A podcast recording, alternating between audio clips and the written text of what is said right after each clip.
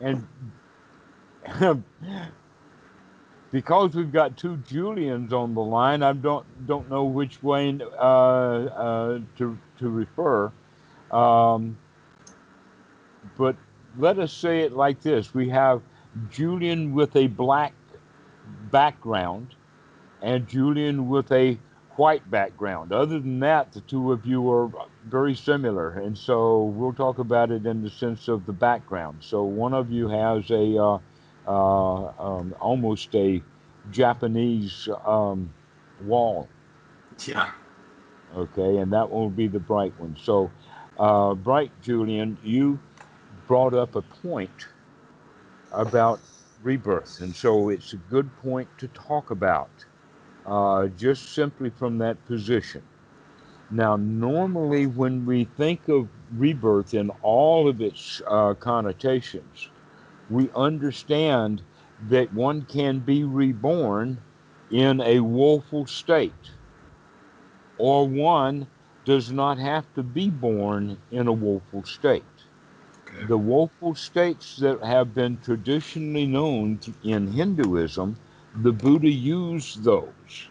That in fact, uh, much of the teachings of the Buddha had to do with uh, the language, the culture, and the situations of the people of the time. Okay. So he had to start using the language that the people knew. Surprisingly enough, this Pali word is jati. And the word jati does not mean rebirth, that the idea of rebirth is a much later concept. And it comes along with the idea of reincarnation. Okay. Now, I have asked Buddhists before, and then in fact, I would put out a challenge on Reddit. Does anybody know the distinction between rebirth and reincarnation? Mm. Because it takes a lot of digging around to figure out what the differences are. And we can actually come up with differences that are magical, and we can come up with differences that are real in the sense that reincarnation in all of its forms is generally referred to as magical. And that uh, uh, there has been no evidence. The example would be in, um, let us call it in India, that everybody's out looking for evidence of reincarnation, to where in uh, the West, everyone is out looking for evidence of God. And no team has come up with any evidence of reincarnation, just like no team has ever come up with evidence of God. That's an important point. No evidence. Well, there's evidence, but evidence. No, there's not. There is stories. There is no actual evidence. I guess it depends what your term of evidence is. My evidence has got to be strong enough and hard enough to go into court, hmm be accepted by a judge, uh, presented to the jury, let them take that evidence and pass it around the jurors, and then put it back as Exhibit A. That's evidence. Okay. Anything else is testimony. It's not evidence. Okay. Okay? All of the evidence that we have so far is just testimony. We don't have any evidence. The testimony, in fact, is from the mother. She said that the boy could sing. Mm. Okay? Uh, but we don't, if you've got a film of a child reciting something, but you don't have the evidence of where he got that. So No. any evidence of where he got that is your mere testimony. It's not real. So let's look at, in fact, these four woeful states that is used in both Buddhism and in Hinduism. Sorry, uh, Dhammarato, Now- are you are you saying woeful or wokeful? Woeful, like, Like in sorrow? ugly, like Okay. in sorrow, like in hell, is a woeful state. Gotcha. Hell itself is a woeful state. Another woeful state is called the Preta. Now, the word Preta uh, is the Pali word that is referred to as hungry ghost. And we have a lot of testimony about ghosts. We have haunted castles, we have haunted museums, we have uh, uh, haunted uh, uh, concentration camps. There's all kinds of spooky places, and we have a lot of testimony about uh, ghosts. Now, here's something very interesting. There has been long series of documentaries, some of them on History Channel, some of them on TLC, other things like that, to where they have one story after another, to where these um, film crews will go into these spooky haunted places, set up all of their equipment, and always come away disappointed because they got no evidence, but they sure got a story that they can publish and get some money out of. Hmm. And so they still go from one haunted place to the next to the next, setting up all their equipment and getting something, but not being able to prove anything. But the hungry ghost actually has a quality to it that we should look at because it's got a, a point to it. Um, let's use the um, the movie. Uh, uh, the, actually, it was a series of movies called The Pirates of the Caribbean. Do you know these these movies? hmm Yeah. Okay. Um, and in one of the movies, uh, all of the dead uh, ghosts uh, were uh, eating and drinking, but as they were eat as they were drinking, all of the stuff that they were drinking in this movie just ran out through their bones and landed on the ground, right? Leaving them completely starving because they got no nourishment. This is the whole quality of a ghost is, is that he cannot be filled. So the hungry ghost then is depicted in the in the old suttas uh, or uh, in graphics when people are drawing pictures of it is like a huge pot with a very very small opening or a small mouth and that uh, this state is basically meaning that no matter how much or how little we want we do not get satisfied Hmm. just like in anger anger is a hell state in the sense that it's a state of mind or being that we desperately want out of. We do not like it. Another example of hell would be in a state of anxiety. The next one would be uh, what is normally referred to as the woeful state of being a dumb animal. Now, a lot of people think about worms and cockroaches and stuff like that, but basically, what we're looking at is draft animals donkeys, horses, mules, oxen, those which can be put to work. Because that's the kind of animal state that humans wind up in, is doing what they're told to do. It's actually an example of the herding mentality of going along to get along that we do what we're told to do without getting any benefit out of it. This is what we mean by a dumb animal. The dumb animal does the work, but he gets no benefit from it. Okay. All right. So the uh, the dumb animal state then is like a child going to school. The child says, "Learn your ABCs," and the child says, "Why?" And the answer to it is, is that you've got to have this for later. You've got to learn it. You're going to need this later. You got to learn your ABCs. You got to learn your one, two, threes. You got to learn to read. You got to learn to do math. Well, when the kid learns to do math, what does he do then? He doesn't get any benefit. It's just now he's got to read. Now that he learns how to read, he's got to read history.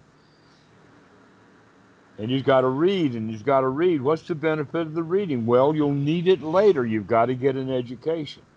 And so finding the guy graduates from college, doing what he's been told to do, he's got no reward. And so what is the reward for going to college? He gets a degree. What's the value of the degree? Now he can get a job. He's got more work to do. and he Mhm. still gets no benefit out of it. He's told, oh, if you get a job, you can get a house, you can get a wife, you can get a car, you can get all of these material possessions. He gets those things, but he still gets no real value, no reward. And he winds up in his late 40s in a midlife crisis because he's always gone along to get along. He's always done what he was told to do. He was always promised to get the value of his own labor, and he gets always screwed. Just like the horse. The horse is in the pasture. The horse loves the pasture. He's got all kinds of nice things to eat and grass to lay in and run around in. But now he's hooked to a plow. And the horse has got to plow that field when he's in fact destroying his own paradise.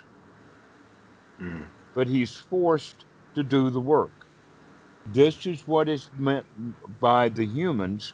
When we are reborn as animals, that means we are put to work for someone else's value, and we do not get the value of our own reward.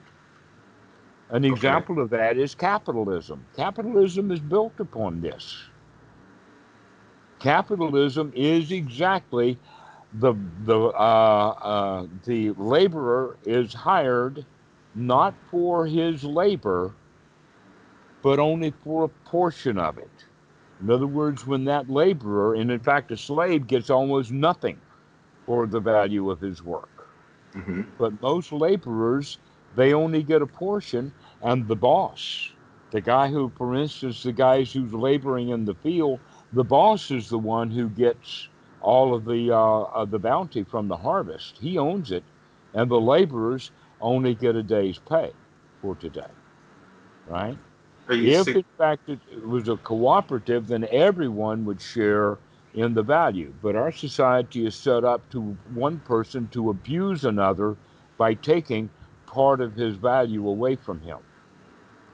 Are so, so are you saying you're saying that so that's that process of rebirth? Is this you're describing that, and then this is separate? No, right now I'm just describing the woeful states. We'll get into how people are reborn there in a moment. Okay, okay. Okay. We've covered three of the four woeful states. The other woeful state is often referred to, uh, or the name of them is the Ashura. And what the Ashura means, basically, you can say, you use the word A is an opposite, and they're not sure. They're unsure of themselves. Uh, the Ashuras are very much like the Titans in the Greek mythology, the warriors, the heavenly warriors, except that the Titans are in a position that they can't go to war. They're warriors, they're in battle gear, but they're afraid to go to battle because they're afraid to lose. Because anybody that they war, war with will beat the tar out of them. This is a low level of, of heaven. Okay, so how does uh, the human would be like the little boy who is dressed as a tree going out on stage and uh, for the uh, end of the season's pageant. And he's got only one line, and that one line is, I'm a tree. But when it's time for him to say that line, he freezes in fear. He's got stage fright, and he cannot perform. But look, he's all dressed up as a tree, and all he's got to say is, I am a tree, and he can't get it out right? All dressed up and no place to go. That's what the assurers are. These are the four woeful states that we have that we can wind up in.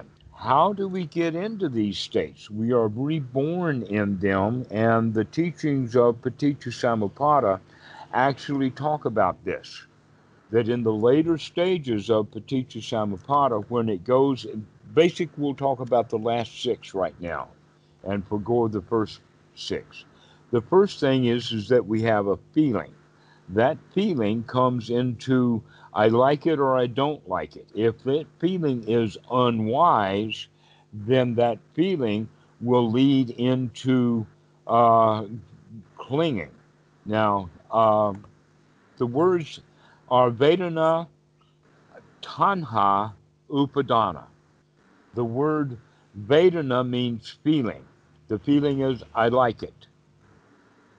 The bait of the uh, tanha means I want it. I like it. I want it. And I want it leads to I've got to have it. Well, there's your hungry ghost right there. I gotta have it and I don't have it. I'm hungry. Hmm. I'm hungry for something that I want and I don't have it is like the ghost who is, can't be filled. The way that we like to talk about that is, is that we say the, the line of the hungry ghost, his uh, his motto is, "I can't get no satisfaction." Or another way of looking at it is, um, "I want it, but I can't get it." This is a way of saying it is life sucks because I can't get what I want. Life sucks because we suck. We're trying to suck things. We're trying to suck it in through a tiny little straw, and that Mercedes just won't quite fit through that straw. But I keep sucking on it and sucking on it. Maybe I'll get that Mercedes out of that straw. Okay? This is the state of being a hungry ghost, of wanting things we don't have. And life sucks because we suck on things that we want. Hmm. A very, very clear example of that is the meditator who wants enlightenment. He doesn't have it, does he? Not when he wants it. If he wants it, he's in a state of misery. He's in a state of dissatisfaction. He wants something he doesn't have. Is is there is there this a distinction between wanting it and cultivating a desire desire for it? You know, like as as fuel for the path. You do not have to cultivate desire. Okay. Desire is automatically unwholesome, and that's the easy. We have been cultivating unwholesome for our whole lives. Now it's time to cultivate the wholesome. And to cultivate the wholesome means to come out of our desire. Isn't there the the, the desire to cultivate wholesome attitude? What's what's the motivation? I'm not. I'm just. I'm just trying to correct this in my thinking. Okay. I would go so far as to say that um, the the catch 22 or the confusion that you're in is the primary confusion. That's the primary doubt. Okay. And that we do get into that state through the doubt. And so we can go off dis- and discover doubt for right now, but let's stay in in this uh, uh, part of the discussion of how we wind up in woeful states because we wind up in wholesome, unwholesome states because we want things. Okay. So basically, what we need to do is to cultivate not wanting things. Okay. to be cultivating satisfaction, which means to cultivate, I'm okay like it is. Okay. If you cultivate the desire for something you don't have, now all you have is the desire for something you don't have. I think what uh, I, I kind of have a similar question to uh, what Julian was asking, which is, doesn't there need to be some uh, desire there for us to uh, continue on like the eightfold path? I mean, don't we have to Uh, desire the, Let's the, the change fruits of it? the word from desire into motivation. Okay. Okay. And it's when you see things as painful, you would be automatically motivated to get rid of it. Yeah, but and then isn't that aversion? Uh, aversion is when you have it and you can't get rid of it. So, so you're saying it's like sort of like a That's natural. the same thing as the uh, the motivation, or let us excuse me. When we want things we don't have, that's a form of suffering, just like wanting to get rid of things that we have to put up with. Mhm. It's the same uh, feeling, and that is dukkha. Hmm. So the Wait a minute. Wait a minute. Wait a minute. That is dukkha. The wanting what we don't have, and the having to put up with that which we don't like. That's the dukkha. That's what winds us up in the unwholesome states. Okay. Okay. Is is the wanting things that we don't have.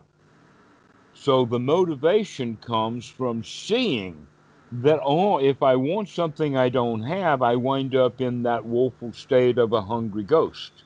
hmm So we're talking about now that motivation is coming from wisdom, not from desire. Okay. And that's one of the major problems that students have with their practice of meditation is because they're trying to get rid of something they have to deal with and they don't like it. And so they're in a state of unhappiness, wanting something that they don't have, enlightenment, and so they're being dissatisfied. What we have to cultivate instead is to cultivate satisfaction that I'm okay right now. Whether that there thing is that I uh, don't like is there or not, I don't have to have aversion for it in the sense of wanting to get rid of it and can't. hmm Nor is there the situation that I want things that I don't have, and I can say, okay, but I don't have it, and that's okay. So you're talking about cultivating the desire to get rid of something when in fact we're talking about no, don't cultivate the desire to get rid of it. That's just more desire. That's just making things worse. Mm. What we want to cultivate is things are okay the way that they are right now. Yes. The the way I see it, um, thank you for uh, clarifying that. Um, is it's sort of like as I'm moving on the path, it's uh, it, it is this like driving force that's encouraging and encouraging to continue as the joy and peace and stability of mind is you, it starts to become more and more apparent. And in my the way i see it is like oh i'm gaining this something that's that's propelling me to continue. Whatever i call that i'm not sure what word would be appropriate but there's something like that's that's there and it feels good. It feels like um Okay. Well, Well, let's let's look at it from this perspective. Um, imagine that you were standing on a road, and a big Mack truck was barreling down upon you, a big lorry. okay There's three things to do. Once you see it, you can see it coming. That's the wake up. We woke up, we heard it, we looked, we saw it, we can see what it's doing. We have three possibilities. One is we can stand in the road and let it run over us. The second thing we can do is step out of the way and let it pass. The third thing we can do is pull a Popeye, stand in the road, put our arm out, and demand that the truck stop and eat some spinach. And, and eat some spinach, right? And get run over anyway. hmm Okay? So, this is actually three ways of practicing meditation. okay And that you can see that that Mack truck that's bearing down on us is hindrances. Now, one way of practicing is called choiceless awareness. Just be aware of what's going on in the mind without making any changes to it. Just let it run over us. Just watch what's going on. This is a form of meditation. Choiceless awareness taught very often. Some people who are practicing the Mahasi method will practice it that way in the sense of note what's going on and then keep noting it and keep noting it. Ere how much suffering or dukkha it is, just keep noting it. You'll eventually understand it. All right? That's not the teaching of the Buddha. The Buddha's teaching is dukkha, dukkha, nirodha. See the dukkha and get out of the way right then. Don't just let it run over you over and over again. The, uh, so letting it run over us is like the wrong uh, or not enough right effort. We're not putting in enough effort to get out of the way. But the other uh, extreme is to put up in is to put up too much effort, to work and to strain, wanting things we don't have, and so we keep wanting and we keep wanting and we keep working at it. And this is a form of meditation which oftentimes also doesn't rid us of the hindrances. Now, instead of just letting whatever hindrances there are that arise uh, wash over us, now it's the hindrance of wanting things we don't have. And so we strain and we fight and we work and we uh, give ourselves headaches and we give ourselves neck tension and, a, and the knees hurt. And we keep meditating because we want something that we don't have. But the correct way of practice is to note things well and then let them pass.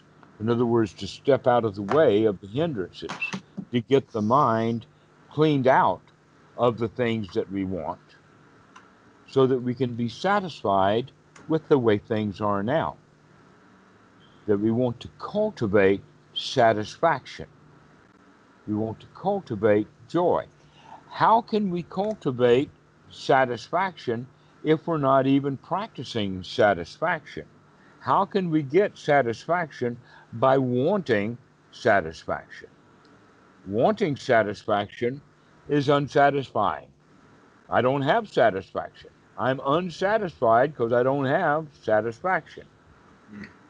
An example of that then would be someone wants to play the piano. They want to learn to play the piano. They buy a piano, they buy a p- bunch of piano books, they even hire a teacher, and they go to their first lesson. And then after their first lesson, they don't practice the piano at all.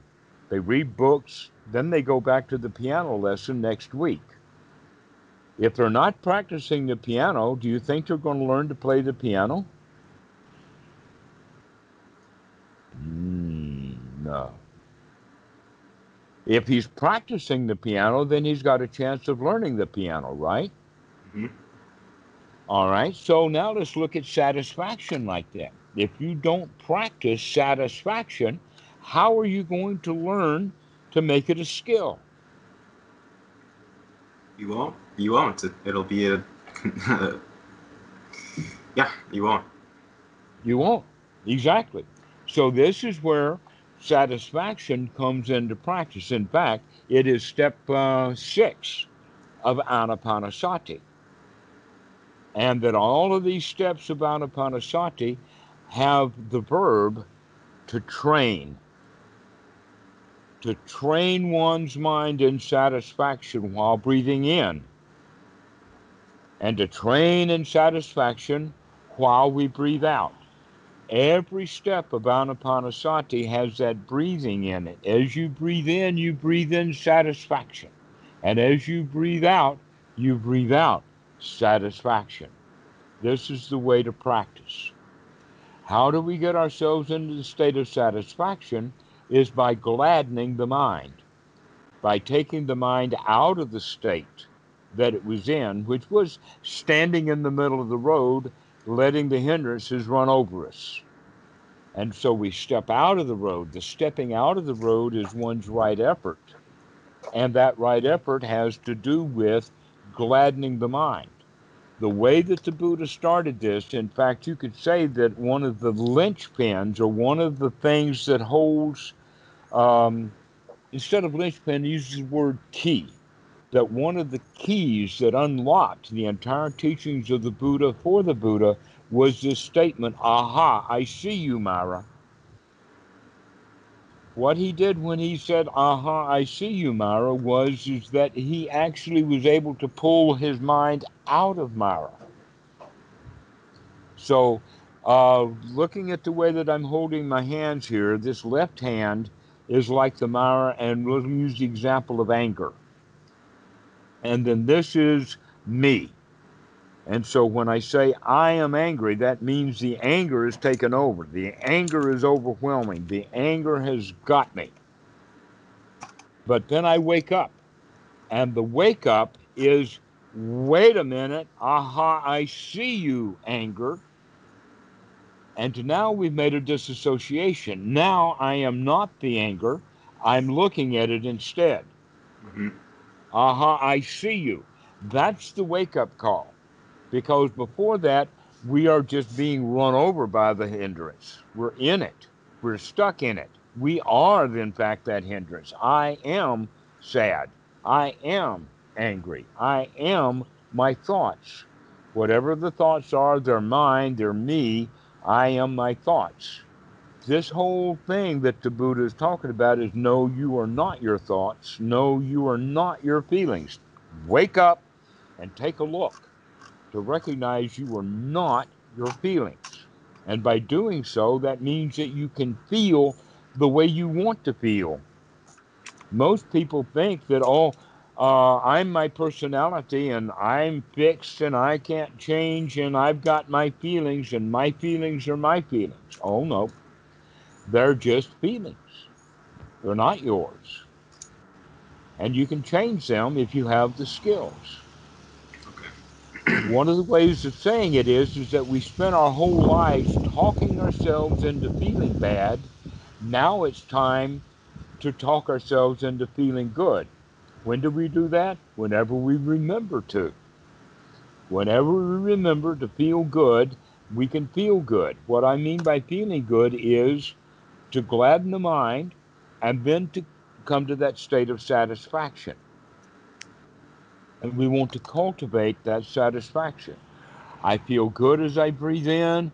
I feel okay as I breathe out. I breathe in nice, good air and I exhaust the old poison. And here I am, okay.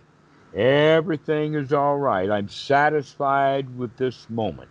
That's the feeling that needs to be cultivated. Why? Because the old cultivation would be I'm not satisfied, I want something.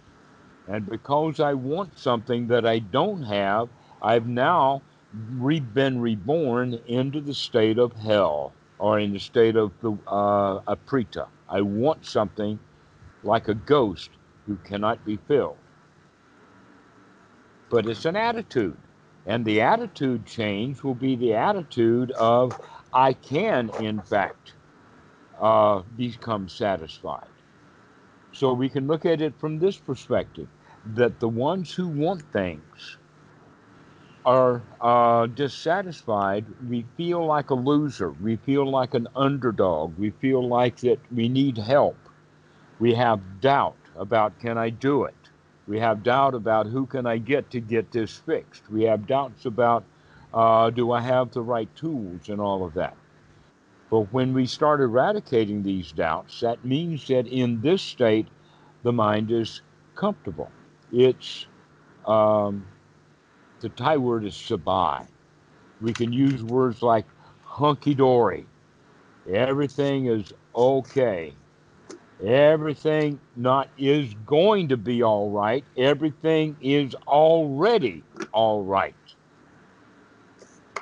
This is the feeling to be cultivated.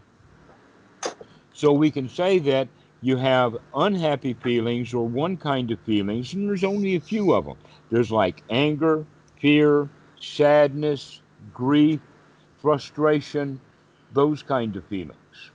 And then on the other hand, we have uh, the feelings not of fear, but of safety, security, satisfaction, contentment, and also the attitude change of being in a state of uh, the winner, being successful. If you have those feelings, then those are different kinds of feelings than we have. And we normally think that the world out there is what makes me feel the way that I feel. But in fact, no, we manufacture these feelings according to uh, the way that we want to. But normally, our thought systems keep us in the habit of feeling bad. But you have the opportunity when you remember to feel good that you, in fact, can feel the way you want to feel. Mm. And so we begin to feel the way we want to feel. We begin to cultivate being satisfied. So if we are in fact in a state of satisfaction, then we're not reborn in one of these woeful states. Mhm. These woeful states are how we're, how the mind gets reborn into um, a self that's selfish. For instance, if you're comfortable and content and happy with what things are going on, then you will also have a sense of generosity. But if in fact we don't have that, if we're the other end where we have fear, anger, frustration, we feel like we need something that we don't have, we feel inadequate. So here's an example then. Someone comes, let us say your brother comes and wants to borrow money. Let's say he wants to borrow a substantial amount, not big, say $500. If you are already in a state of comfortable, sabai, easygoing, feeling everything is all right, then the likelihood is is that you'll give him the money that he's asking for and everybody is happy. He's happy and you feel happy because you made him happy and you're generous and all things are good. But on another occasion he comes and asks for money and the thought is I need that money. I need I'm in a state of hungry ghost. And how dare him to come ask for me for my money? Right? And so we tell him no. He's unhappy and disappointed, and we are unhappy and disappointed because we acted selfishly. But if in fact we have a feeling of satisfaction, we have a feeling of uh, joy, security, then when he comes to borrow $500, he says, sure, no problem. Because it's not a problem. And it's not a matter of the 500. It's a matter of your attitude. Correct. The attitude, I need that money, means that I have been reborn as a hungry ghost. I've got all I need. I'm satisfied. I'm complete. I'm okay. That means that I'm now not selfish. So, this is where that self comes in. That when we were reborn as the hungry ghost, that means we have been reborn into a state of selfishness. Another example of that is fear fear of performance. This happens on a regular basis uh, with many people. Let us say that you're sitting in your office and the boss comes in. And we get tongue tied. We don't know the answer. We become confused. This is the state of uh, the asura, is when we're unsure of ourselves. We're, we're not ready, uh, or at least we tell ourselves that we're not ready. hmm Where in fact, we may be ready altogether. So, uh, in that sense, I would say, okay, here's how we would handle that. When you see the boss coming, you can get on guard. You can take a few deep breaths. You can say, wow, I'm going to be able to handle this situation very well. And I'm not afraid when the boss comes in. And so when he asks a question, I can give him the answer because I'm not afraid. hmm Okay? So these are the way that we begin to see, oh, I do not have to be reborn in that fear. I don't have to be reborn into that state of want. I don't have to be reborn into that animal state of going along to get along, to do what I'm told to do. That in fact, I can begin to enjoy my life. So I can enjoy when the boss comes in, even if he's piling more work on. If I don't like the work, I'm a dumb animal. If I am joyful about the work, then I can get her done with no problem. Mhm. It really is a matter of attitude. And when we have the wrong attitude, that means that we're going from feeling to grasping to clinging. And when we be, when we're into that state of clinging, that is the becoming in or the going into that woeful state. And it's also the creation of the self. So the self is what's in that woeful state. When we're not in a woeful state, there's no selfishness there. We become altruistic. And so that's dukkha. hmm This, by the way, is what we've been talking about is the later stages of the teaching called Paticca Samuppada. Have you heard that term? It's also known as dependent origination. Yep. Paticca Samuppada actually is an exposition of or a thorough de, um, uh, unpacking of the second noble truth. What is actually the cause of suffering? The cause of suffering in the second noble truth is listed as greed, ill will, and delusion. Many people who have only a little bit of Buddhism say that the cause of suffering uh, is is greed or desire, but that's not the whole story. That in fact that's so much of uh, not the whole story that it's actually just the wrong answer, because the real issue of the second noble truth is about ignorance or de- delusion. It's not about the, the greed or the wanting, because we can actually have wise wanting. One of the ways of having wise wanting, or let us call it using the word attachment. Now, in the Theravada, we normally use the word clinging in English, and the Pali word is upadana. Uh, but we know for sure that there are only four modes of clinging. There are only four. Uh, one mode of clinging is clinging to the self or selfishness, which also has to do with, with that fear of the asuras. We're, we're, we're trying to protect the self. Another mode of clinging is to material goods. This is the preta, wanting things that we don't have, even if it's a spiritual materialism, wanting enlightenment or wanting past life experiences. It's still wanting things, grasping and clinging, giving rise to the hungry ghost. The next one is attachment to rites, rules, and rituals.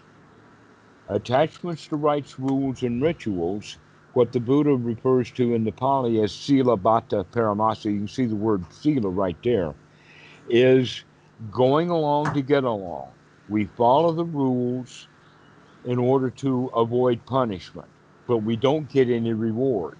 So we're reborn then as hungry, excuse me, as draft animals, doing what we're told to do without getting the reward like the donkey. You know, they have the picture of the donkey that's got a stick, uh, uh, that's got a string and a, and a carrot. And so as the donkey is pulling the cart along, he's just all just out of reach of that carrot. But he never keeps, even though he keeps walking towards that carrot, he never gets it. Mm-hmm.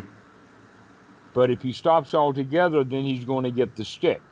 Well, that carrot and stick is why we have an industrial society, is because all of the workers are these dumb animals chasing after a carrot they never get, afraid that they'll get beaten if they don't work.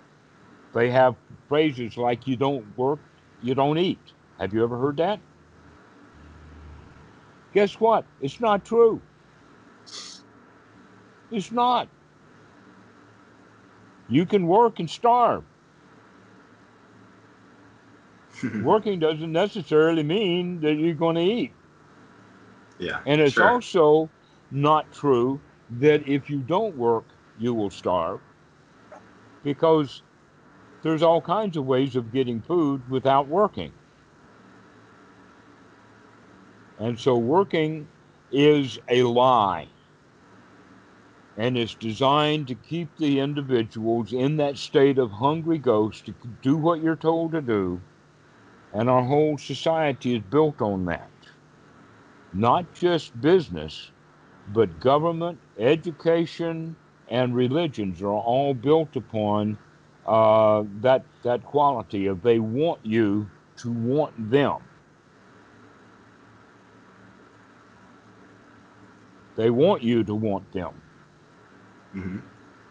If you don't want them, then you don't have much of a relationship to them.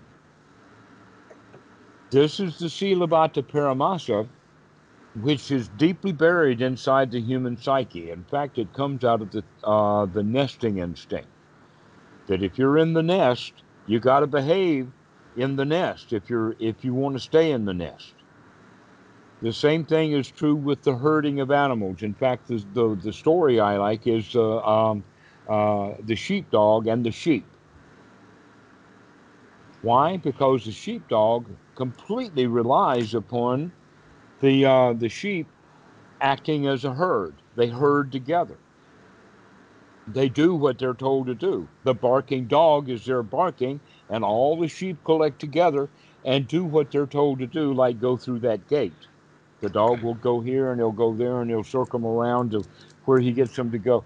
Can you imagine what it would be like if a few of those old sheep, each one of them bigger than that dog, turned to his buddy and says, Hey, you know, the three of us are bigger than that dog. Why don't we go surround him?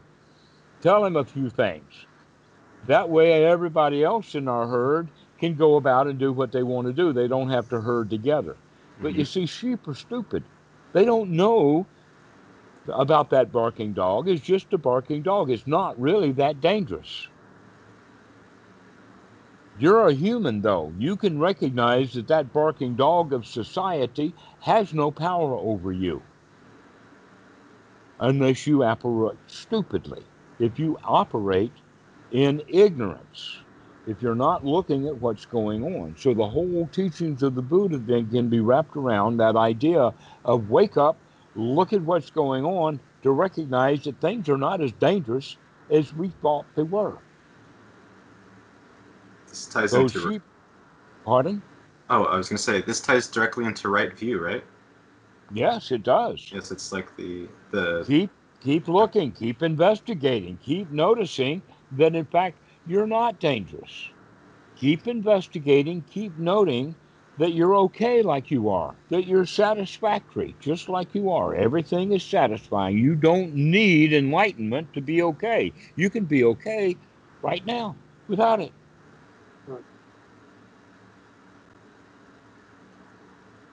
And if you want it, you will be reborn into that hungry ghost that wants something he can't have. If you are not watchful, then your uh, fear will drive you into doing things that are not productive. You'll become a stupid animal. If we're not mindful, then when we don't like something, it will own us. Well, it will take us into prison. Mhm. Like hell. Hell is nothing but a prison.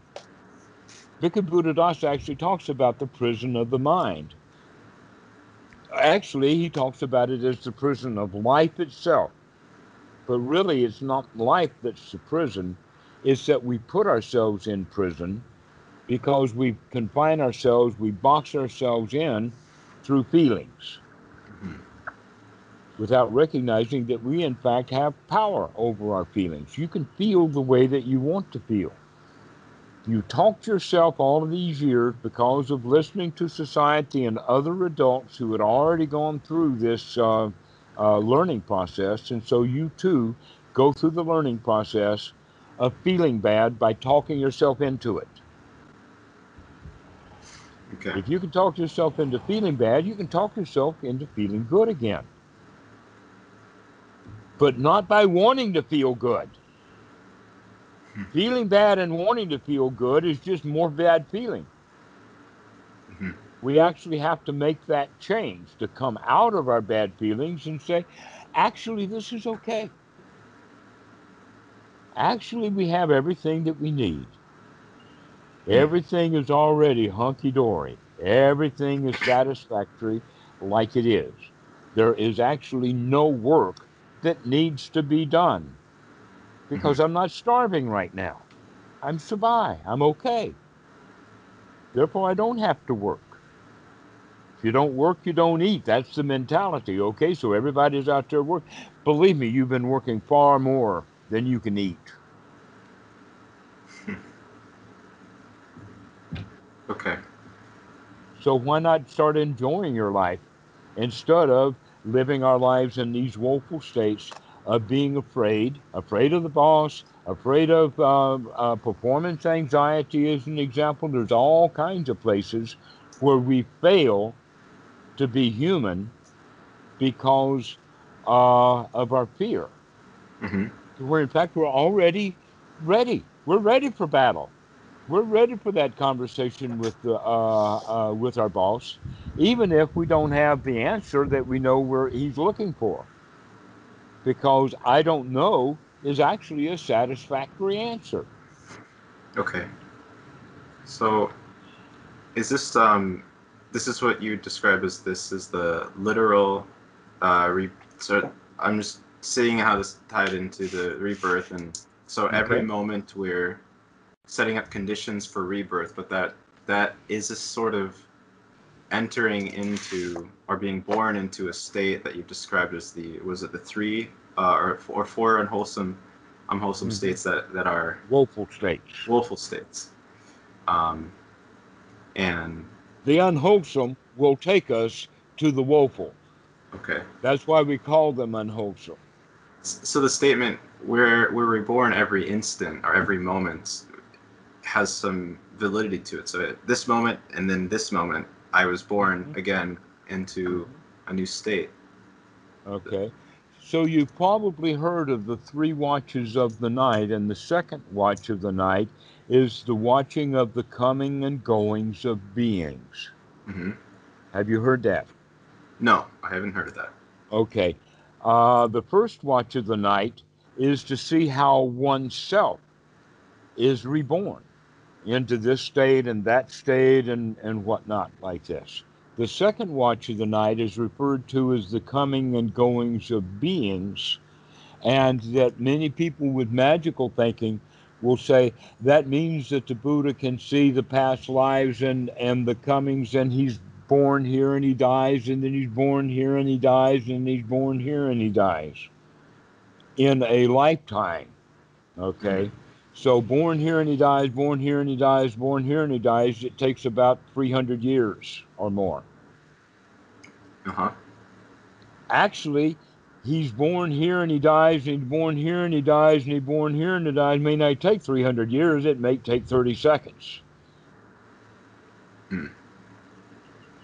That's the way to look at rebirth. Is is that we are in fact reborn as a preta in this moment. We're reborn as a hell creature the next moment. A few minutes after that, we're reborn as a stupid animal doing what we're told to do. Mhm. Okay. And so that's the coming and going of the being. The being is the one who is being angry, the one who is being um, uh, in a state of want, the Mhm. one who's being in a state of fear, so fearful that he can't act. Yes. All right, so that's the coming and goings of the beings, is because each one of us can be something for a short period of time, but we're not being something for our whole lifetime. That in fact, who you were when you were six years old, you may have a few memories of when you were six, but you're nothing like what you were when you were six years old. Everything is different. You're a completely different human being. An example of that is is that the six-year-old that you were, if you, if that kid was brought into court and he was put on the witness stand and testified, and then they dismissed him, and then they say, "Oh, wait a minute, we need you to retestify, but this time you come in as the adult you are today." Everybody's going to know. Wait a minute. wait a minute. That's not the same person. The six year old is not the same person as that adult. But we, in our own minds, get confused about that. And we will say things like, when I was six, Yeah, it's when it's I the- was 12. And it wasn't you at all, not the you that's I right now. it's like we we we look like we have a, a bunch of memories and we have to look at the memories and from that we then make up a imagination that that this is what I am. And, and we add the secret magical ingredient that Which- brings it to life. What is that secret magical Yeah, ingredient? itself. Me. Yeah. the self. Exactly. Until that is just an old memory. Mm. So the better thing to do is just to leave that as an old memory.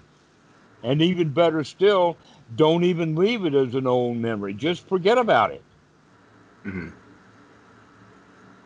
That's the way, is just to forget about the past.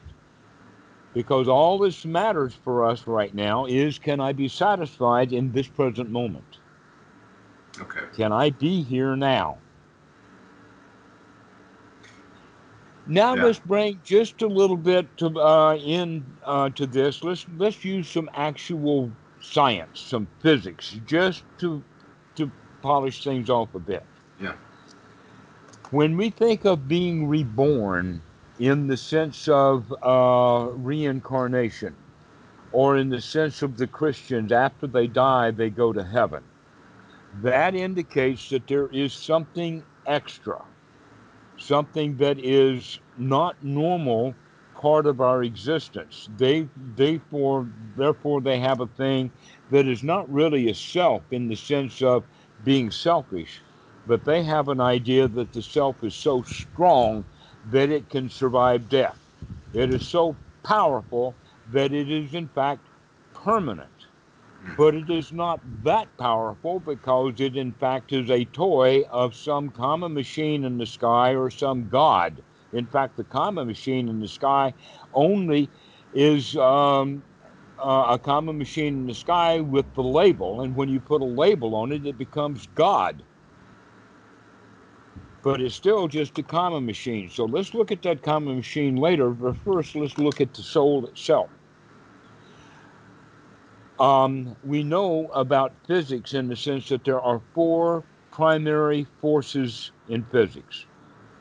These forces have an underlying conditionality. In other words, the um, the law of cause and effect or conditionality means that these four forces of nature will will contact and, and work together and interfere. What are the forces of nature? Number one, gravity. Why do we call that number one? Because that's the first one that we can actually recognize. Things fall down. All right? Gravity is everywhere, it's a force of nature. There is nothing that can fall down that won't fall down. Gravity knows about everything. It always is powerful. It's so powerful that look what they have to do to a rocket to get it to leave the Earth. So gravity is really all powerful. Hmm. Gravity is the is the force behind everything that we have to do about automobiles and jet planes and flying and all of our technology of transportation has to do overcoming gravity. So that's how powerful a force it is.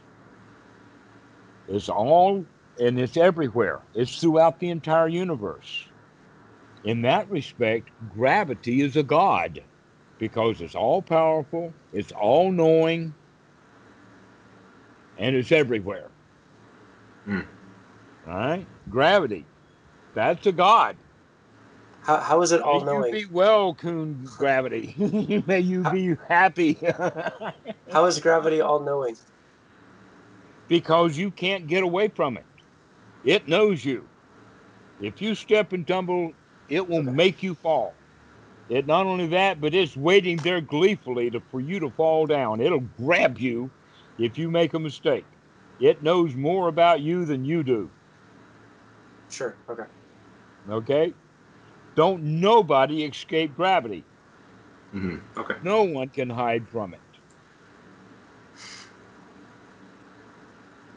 That's why it's all all right. So let's look at the other three because they're very similar. The next one along the line is called the electromagnetic force, which gives us um, uh, fire. It gives us um, because of the the movement of molecules. This is light.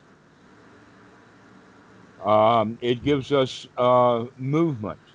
Uh, the the magnetic force, you know, within a motor that you can create electricity. You can also use re- electricity to create magnetism. There, and it was quite a, a thing for them to put together electromagnetic force and and and get it. Um, Bohr's law and all kinds of things uh, they have come to understand because of this law of electromagnetic. But the human body absolutely depends upon this force.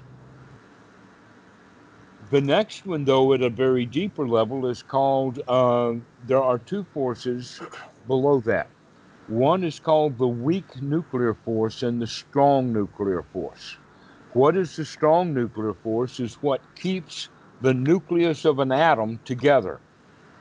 They refer to this stuff as gluons because you know automatically from uh, your a bit of understanding about electromagnetic forces is that um, like objects repel each other and opposite particles attract right Mhm. that's how a bar magnet is is because you've got a pole there and that the right and the left pole and or excuse me the north pole and the south pole and all of that kind of stuff so if that's true, then how can a whole group of, let us say, for a uranium atom of 232 particles in there, most about a balance of uh, neutrons and protons, but how do all of those protons get stuck together?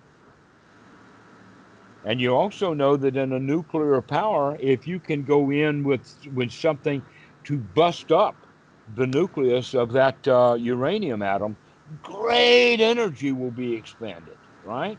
So that means that that energy or that force is within the nucleus of that um, uranium atom.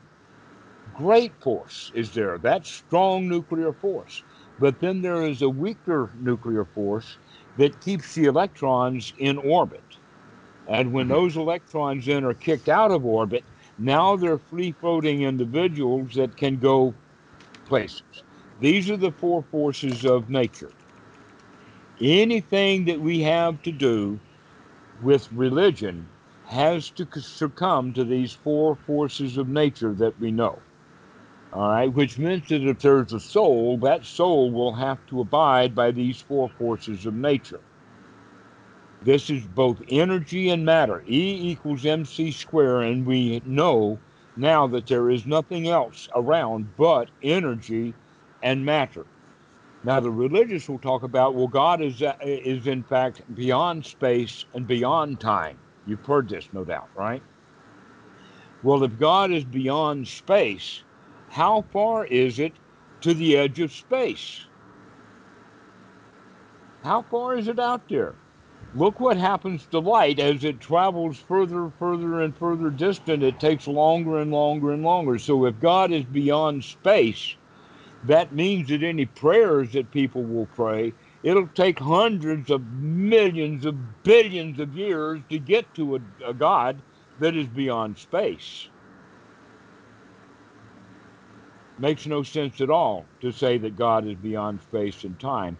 No, what we mean by then God is not an actual force of nature, but rather the interactions and the way that these forces of nature interplay with each other. And God Himself is nothing but a concept that humans have come up with to try to make sense out of the actual forces of nature. Yeah. Um, so I'm not too. I agree. I, I um. I I should have rejected that concept entirely. So, um, but the thing I'm interested in is, I I know that this destination or destination that's described with Buddhism is said to be outside of the the, the five aggregates, or it's at least it's the recognition of these five aggregates as as being not self, anatta, and this state, if you can even call it that, is outside of these, right? And so would you would you then say that at least the state that the Buddha describes is the realization of something outside of time and space? Perhaps you're misunderstanding it in the sense that, yes, the five aggregates. In, in fact, it's really important, and that's one of the talks that we'll have later. Okay. is to talk about each one of these aggregates is not self. Yes. And that means that then the combination of these aggregates, which are actually part of the four forces of nature that we've just talked about, is not self. So, where does the self come from?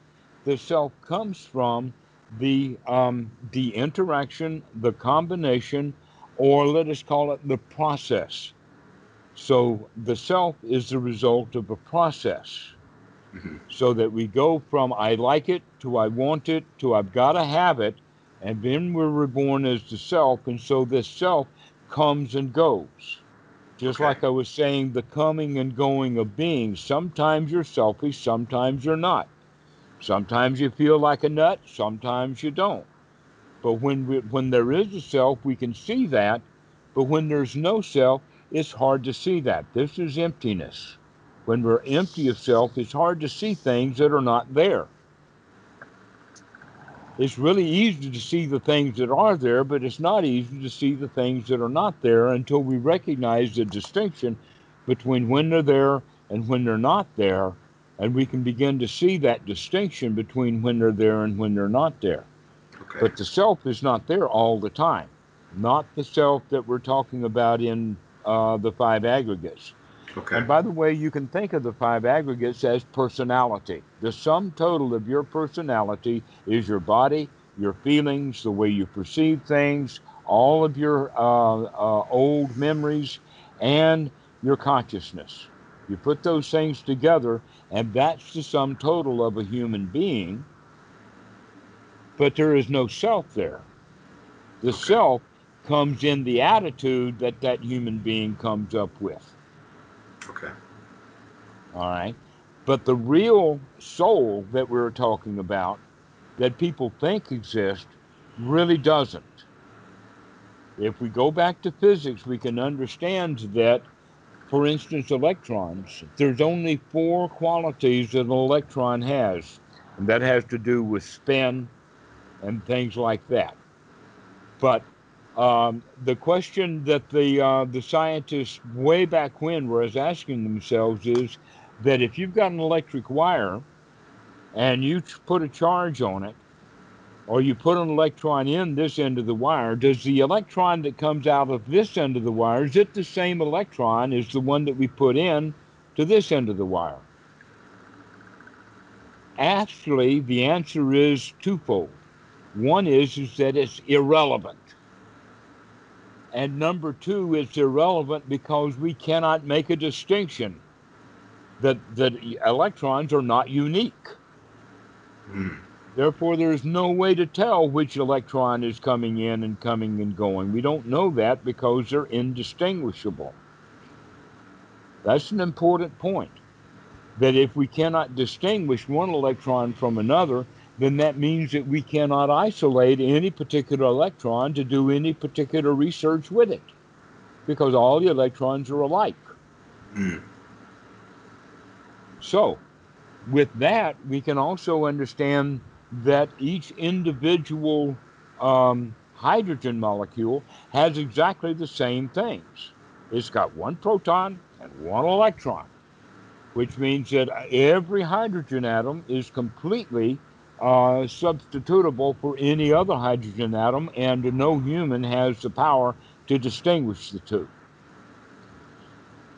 That, in fact, that's true with all of physics, that every uh, element is elemental in the sense of electrons, protons, and neutrons, with even the protons and the neutrons break down to up and down quarks. And so, actually, things are very, very simple at that particle physical level. It's only things get complicated when they get into larger structures. An example of that would be that some molecules are very, very complicated, very complex, especially when we get into biological. In fact, one kind of molecule, DNA, actually is sophisticated and complicated enough to give uniqueness to an individual. Except one problem with DNA it's not permanent. It was put together and it breaks apart. That even in sex, when uh, a child is born, that DNA unravels, and half of the DNA for the dad and half the DNA from the mom, and it comes together.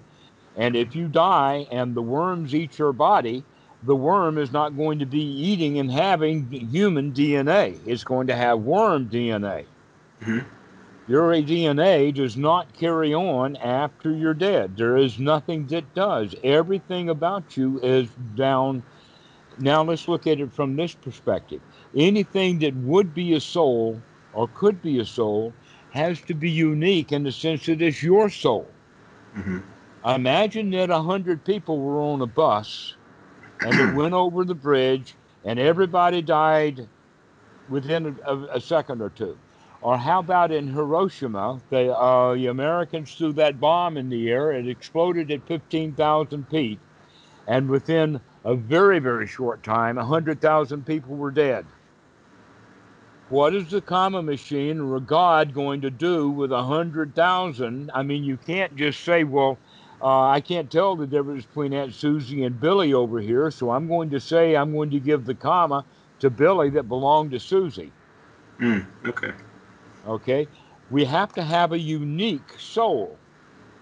And yet, physics does not allow, modern physics proves beyond a shadow of a doubt that there is no possibility for a soul that is strong enough to survive death and yet complicated enough to be identified, to be identified. Could I? Um, so one of the things that is arising is the. So, let's assume maybe we don't understand the way uh, energy is transferred, um, say through the death process. Is if if would it be okay to say um, there's still even if there were to be an energetic continuation of some conscious agent, it's still it's still not anatta. It's still not self. So the way I see it is that soul, if it were if there were to be one, I I'm not sure science has the means to completely verifiably show that there's no energetic continuation. But even if there is an energetic continuation, it's no different than this continuation of this moment now than 10 minutes ago. It's still a part of this process. My answer to that is that your doubt and your hope are not as strong as our physics. Okay. And yet that all that's all you have to offer is maybe the possibility. Maybe they haven't figured it out yet you're holding out and hoping for something that you have no evidence for. Oh, I'm not hoping. I'm just wanting to get to the crux yes, of it. Yes, you are. It's it's the maybe not strong. It's it's just I don't want to uh, pick something and and say this is what it is without the um I just want to know what's re- I want to know the how reality is functioning, right? And I agree with everything you've said. A lot of stuff we don't know. I'll go for that. All we right? don't know anything, but I mean, we, we can just make our best guesses. Yeah. Okay. So let's look at it from this perspective then. And that is, is that if you hold out for a better future that you may or may not get, that while you're holding out for a better future, that means you're accepting the present moment as not satisfying. Mm.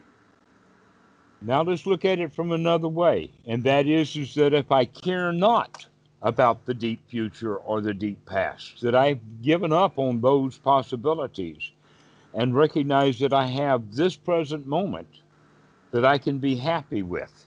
Okay. And so I develop that and I become happy and wholesome and um, free from want.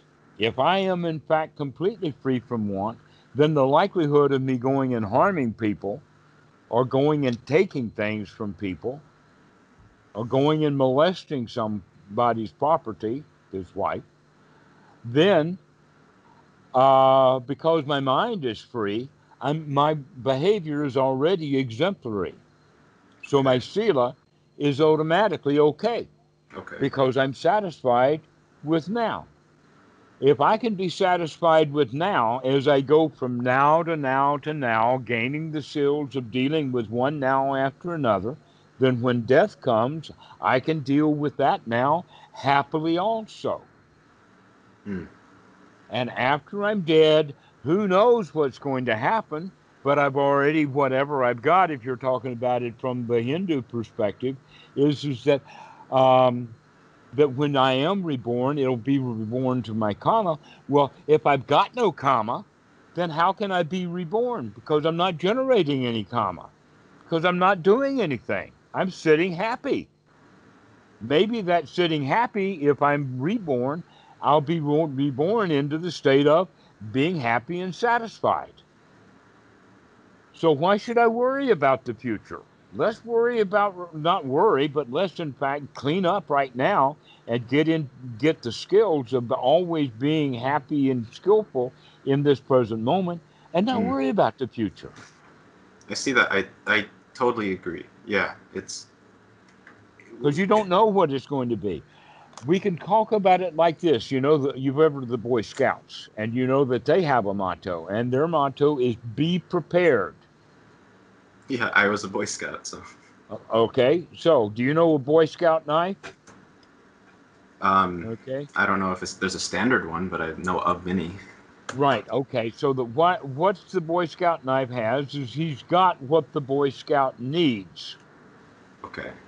Okay. It's got a punch. It's got a bottle opener. It's got a can opener. It's got a blade. It's got a sharp blade. It's got a big blade. It's got everything oh, yeah, that we need. Yeah. Okay. And the motto is be prepared. So the thought then is that Boy Scout knife is your Dhamma. If you have the Dhamma, then you will be prepared for whatever the future may be. Yeah.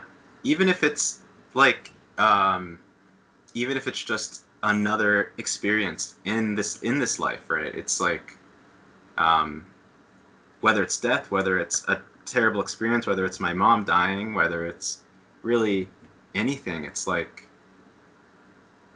doesn't matter. It's we're prepared. It's preparing mm-hmm. us for everything. It seems.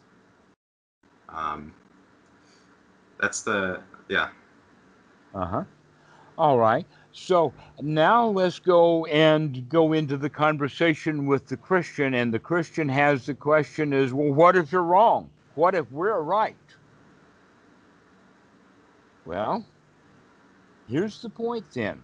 It, it, with 7 billion people on the planet Earth, whenever, what moment you die, how many people die at that moment?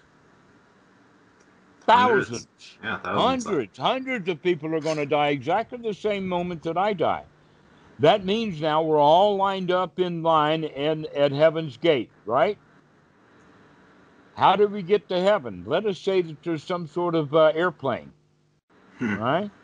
Well, if my behavior is exemplary because I have my mind straightened out and I am free from dukkha, to where your average Christian is still greedy, then that means that at best, even if he's going to get in heaven, he had to take a, uh, uh, um, let us call it a forgiveness ticket that he doesn't really belong in heaven, but he's going to kind of get ready for uh, get in anyway. Therefore, he's got to sit in this airplane back in the um, uh, uh, um, the economy section. To where us people who have our act together, who have our mind straightened out, who are full of satisfaction and joy, and have exemplary behavior, we're going to ride in first class into the heaven uh, heavenly airplane anyway. Sure. Right? Yeah. So when we walk in to heaven, we're not walking into heaven and going into judgment day full of remorse, full of anxiety, full of the loser. That we, we're in fact, we are going to walk into into the judgment day full of joy, full of um, uh, wonder, full of the lion's attitude. So when I meet God, I'm going to meet him as an equal. I'm just as good as he is. I'm just as dead as he is, and I'm just as well behaved as he is. In fact, better. I didn't do any genocide. I didn't kill thousands of Mormons. I haven't killed, I haven't caused any tsunamis. I have not done any of the terrible things that we call an act of God. Therefore, my behavior is now much, much better than God sure. Himself. Sure. We can we can be on we can be on a similar page where I I disagree with the uh, anthropomorphizing of this god figure. I agree with you. I don't. Um, so you can you can always assume that that's the case here. Um, one of the questions that I think might be relevant before we wrap, I don't know what time what time you have, but um, is the awakening of the Buddha and his recollection of incarnations that he had experienced, and what your thoughts are on this and how you contextualize that. Well, now you're talking about the first watch of the night. Now think about the watches of the night as like this. The first and the second watch of the night are done in complete darkness. Mm. But the third watch of the night is when the dawn comes, the light comes up, and we can see what's going on. And so when you understand that the third watch of the night, which is when the Buddha discovered the destruction of the defilements, trumps the first and second watch of the night. Okay. Okay, it trumps them. Okay, so you can think of, in fact, that when the the Buddha is dealing with past life experiences, he's doing it in a state of darkness, in ignorance, in uh, a belief system. But we can also see it in the sense of um, when one is waking up, we begin to see that I have been manifest things in my life. So, I've been a butcher, a farmer, a prince, a king, a student, a teacher, all of these various things. One life after another, after another, after another, thousands of them. okay. And I didn't have to have a new body. This body kept changing. This body kept being new. So it, And so we can look at it in the sense of the past life experiences is merely giving uh, credence to the fact that I've accumulated a past. is this um because many of the teachings say that this is something something of a reality of a legitimate continuation of Not when you say the teachings. Sorry, uh, be uh, careful we're not using the Pali canon because the number of much of what we believe you got from childhood before you ever got introduced to Buddhism. Much of the child, much of your understanding of Buddhism comes from your childhood uh, accumulation of information. I, I mean And more so okay sorry you can you can And- finish and that the uh, the way that we are raised is magical. An example of this is is that those children who were raised in uh, a uh, an Islamic culture, where mommy and daddy and the mosque and everybody in town dresses like Muslims, act like Muslims, talk like Muslims, and think about Muslims, then that child is going to be completely immersed into Islam and Muslim so that when he grows up, he's going to continue to think like that. Hmm. And yet another child is Christian. And so the religion that a person has has a whole lot more to do than how as to how he raised than to what he thinks once he's an adult. As an adult, we have to, with the Dhamma, to start deconstructing or maybe not deconstructing is the word. A better word is to forget about all of that old stuff and look at what's going on in the present moment. Because this is where our happiness lies. And so the Buddha, when he's talking about the third, the first watch of the night, he may not be talking about, nor uh, do we assume that he is talking about uh, some lifetime that, that he personally had many, many millions of years ago or thousands of years ago. But it is a convenient way of speaking because the people speak that way. Mm. And we know that the Buddha was well trained in the Brahmins. okay I can give you a number of sutras to where he just gives chapter and verse of exactly what their belief systems are. But when modern Buddhists read that, especially if they've had a Christian upbringing and background, they, they too will believe that Buddha believed that stuff because he knew it. Hmm. where he's reciting that because he wants his audience to have faith that what he does want to teach them, they will be able to grasp. And so he wants them to have confidence, faith, and trust. And so he gives them a foundation of what they already know before then he starts to drag them into the reality. A really good example of that is the sutta that many, many people will point to that says, oh, the Buddha talks about rebirth here and he does this, that, and the other thing. And I say, okay, but if you look at the end of the sutta, the Buddha says something very particular about that. He says, Therefore, O monks, do not be reborn. Wait a minute. That goes against all of the teachings of rebirth. Because the Buddha is just making the statement, therefore, do not be reborn, means we've got some power over it right here and now. That this idea of being reborn in the future actually pulls all of our power away from us. We have no control over it. With the statement, heir, heir to our past, we, uh, we own the past, the past owns us. That's only true up to a particular point. In that, really, um, the deep dark past, we don't know anything about. There is also the four imponderables, and one of the four imponderables is the result of actions. That the Buddha says you do not know what the result of these actions are going to be.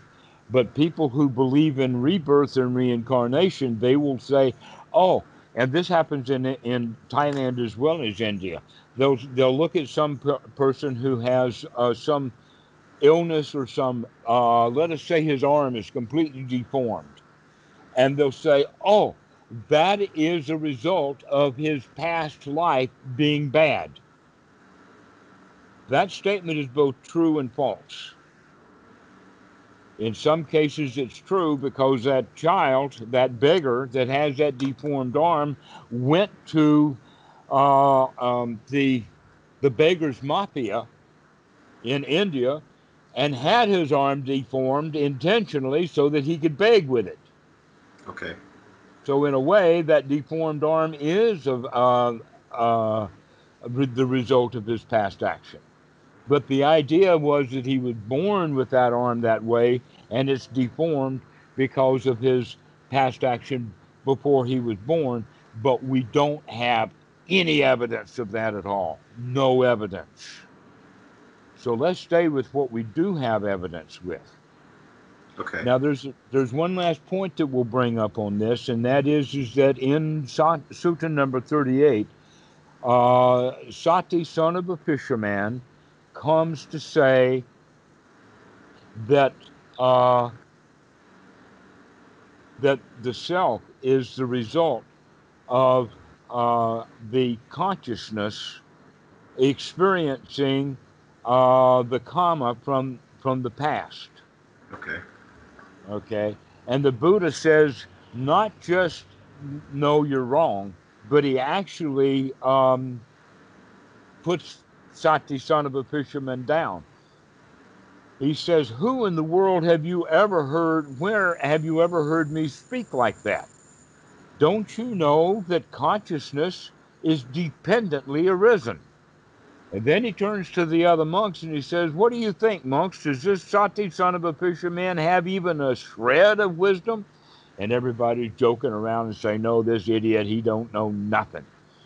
And so then the Buddha uh, gives the, the talk that consciousness is not that which runs in circles from life to life, experiencing the uh, uh, uh, the result of past actions. That consciousness is dependently arising. An example of that is when you're asleep at night and then you wake up in the morning. While you were asleep in deep sleep, where was your consciousness? It wasn't there. Consciousness is dependently arising, and it de- and it arises based upon our senses. If you have an eye, that eye can see what it sees the object or the rupa. Therefore, that creates eye consciousness. Sure. If you close your eyes, you don't have eye consciousness. If you're not listening, you don't have ear consciousness. That consciousness is dependently arising. That's the main teaching of the Buddha, not the stuff about uh, past lives. But the old past lives, here's another point everyone in our society, whoever came to the teachings of the Buddha, came to the teachings of the Buddha with our own past experiences and stories that we got from our childhood. Okay. Therefore, everyone who comes to the teaching of the Buddha is e- an eternalist because we were trained as an eternalist. Christianity is a form of eternalism. Once you die, you don't die, you live in heaven. How long do you live in heaven? Well, I'm going to only stay there as long as I enjoy harp music. But after 10,000 years, I'll probably get tired of the stuff and think about hell may be a better destination. Mm. Right? And so the idea is, is permanency or everlasting or eternalism.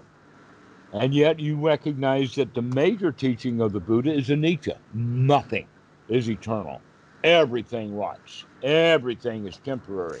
There's nothing permanent anywhere not in physics, not in energy, not in information, not in people, not in animals, not hmm. in anything. Nothing is permanent. And yet, all religion is based upon the idea that things are permanent. Okay. Basically, what's going on is, is that, that at the bottom of wanting things to be permanent is a fear of loss.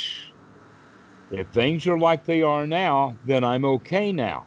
But if I lose what I have now, then I will be unhappy. Okay. So this basically boils down to that the entire teachings of reincarnation and rebirth is a salve on the wound of the fear of death, the fear of dying. So Okay. when you can get your mind fearless so that you're ready to die, hey man, I I'm ready to go now. You may not be when you're your age, but by my age you said, Man, I'm ready to check out of this old world. I've had enough of this place. Okay. Ready to go. No longer afraid of death. If I'm not afraid of death, then I'm not afraid of what happens after death. Okay. So this is the final uh, thing. Uh, so that it brings to mind. So why make an effort to correct our behaviors, our perception, if the teaching isn't that there's a continuation? What if it, if the continuation halts? Then there's no problem. Then we just die and that's it, right? Is that not? Is that an inaccurate way of looking Certainly at it? it is. Are you willing then to live until, let us say that, oh, well, I'm going to live to 80 years old. But after I'm die, after I'm dead at the age of 80, then there is no future after that. So why should I bother to do anything about it now when I'm 20? The Hmm. answer is in the form of a question Do you really want to suffer for the next 50 years and then die? Are you going to live out the life of life is shit and then you die? That's your whole life story? Okay. Or do you want to have a happy, joyful, satisfied life for as long as it ends and when it's finished, there you go? Okay. That's your choice. Do you want to be miserable simply because you think that the misery will eventually end when I die? Okay. Why don't you end your misery now? Yeah. So, in that regard, you could say that in fact the belief in rebirth and reincarnation is dangerous because it prevents us from, with those kind of stupid beliefs, it prevents us from actually getting the benefit of the Dhamma and becoming free and joyful right now. Okay. So, we miss out on both cases. Okay. I I see I see I see that. Um and I'm sure we'll have more uh, time to talk. I, we've, we've been on uh, for a while. I want, to, I want to be respectful of your time. Um, I just have it, it just is uh I don't think there's I see okay, I'm gonna leave it there. We can talk about it another time. All right. Okay. Uh, Julian Dark, I'm sorry you haven't been talking very much, so you haven't had your questions answered, but I hope that you've gotten some value out of this. Yeah, it was it was interesting. Okay. Well, I'll, I'll ask my questions next time. Okay. So let's leave it then with with this. That first off, we haven't given a complete answer yet because I can't. Hmm. What I can do is point you in the direction that you need to go so that you can discover these things for yourself. You cannot take my word for it. In fact, uh, that's the whole teachings of the Buddha. That uh, the Tao that can be spoken is not the Tao. The Dhamma that I can tell you is not the Dhamma that you have to discover for yourself. You've got to go find these things for yourself. Hmm. You got to good point. recognize for yourself that you are temporary. Everything about you is temporary. And you have to come to that conclusion because you have been told your whole life that something about you is permanent. When I see it, I'll uh, I'll know. Uh huh. So right. these And these so one of the things I remember doing this, this actually pissed somebody off when they said, uh, when they said, but I do have a self. And I says, okay, you go at home and you meditate to the point of finding that self. I want you to paint it red, put it in an envelope, and mail it to me. Only then will I think of it, of being real. But you got to catch it, paint it red, and mail it to me. That's evidence, right? sure. When you recognize you've got no evidence for a soul, no evidence for a self, then there's no reason to cling to the belief that there is one. Rather, what we want to say is the value of being reborn in the next life is to salve my wound of wanting to live forever when I know that I'm temporary. Hmm. If I can become free from uh, of free from the fear of death, then death has no sting. If I'm not afraid of death, then death has no power at all. This is what the whole promise is of Christianity is death has no sting. It's got no power over me. Yeah, it's. I'm. I'm equally okay. I equally don't want to live forever, and I equally don't want to disappear in, into nothing. So I just want to know what's real. But you just did what? disappear into nothing. As soon as you stopped talking, you disappeared into nothing. And then you came back. But something else came back. It wasn't the you that died and disappeared into nothing. There was a brand new moment. I'm gonna contemplate. You, Okay. you've been nothing before. Uh, do you remember what it was like before you were born? You, No. you don't exactly, um, and it's not too hard to imagine that it's similar after this ends, right? Same thing happens when you're asleep. You nothing. When uh, when I see it, I'll know it. Well, you'll see it one day. But there's another way of understanding that, and that is the concept through sunyata or emptiness. That you have to gain a new kind of skill in perception, and that is the skill to see things that are not there. okay. How can you do that? How can you see the things that are not there? This is a new kind of skill to see emptiness, to see things that are not there as not there. We can start with the emptiness of the forest is empty of a town. There's no town in the forest. Well, when we walk into the town, we don't immediately just think of no no town. We look at the forest as a forest but we don't appreciate until we think about it and recognize that there is no town here. Mm. Okay. So that same thing you can look at that when you are in your own being, you're in your own forest. But there's no town of self in that forest. It's just forest. Which means you've got to inspect the forest pretty thoroughly to figure out there's no town here. Okay.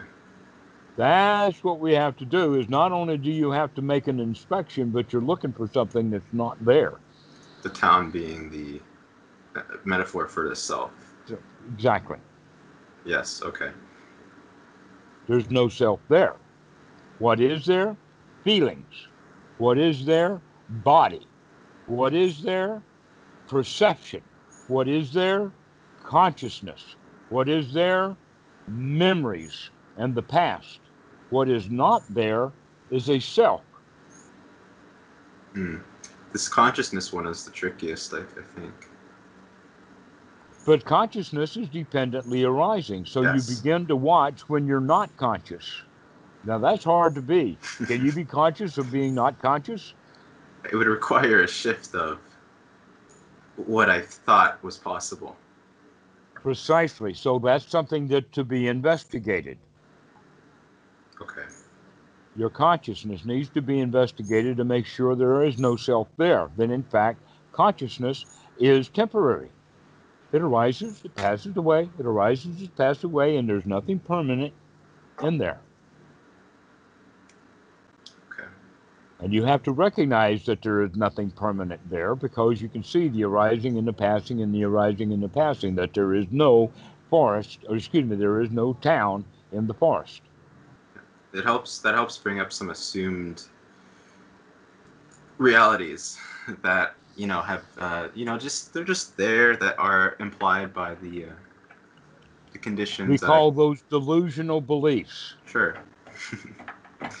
um, and And that there is that major delusion, I am.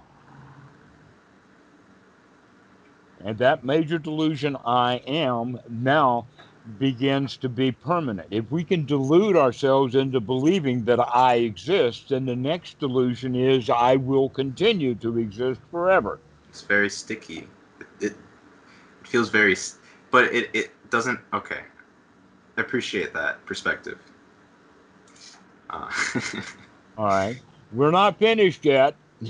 I know, I know, I and know. you're still in your investigation, but yeah, we've already run nearly an um, hour and three quarters. So, Thank you, thank you for your time. uh huh.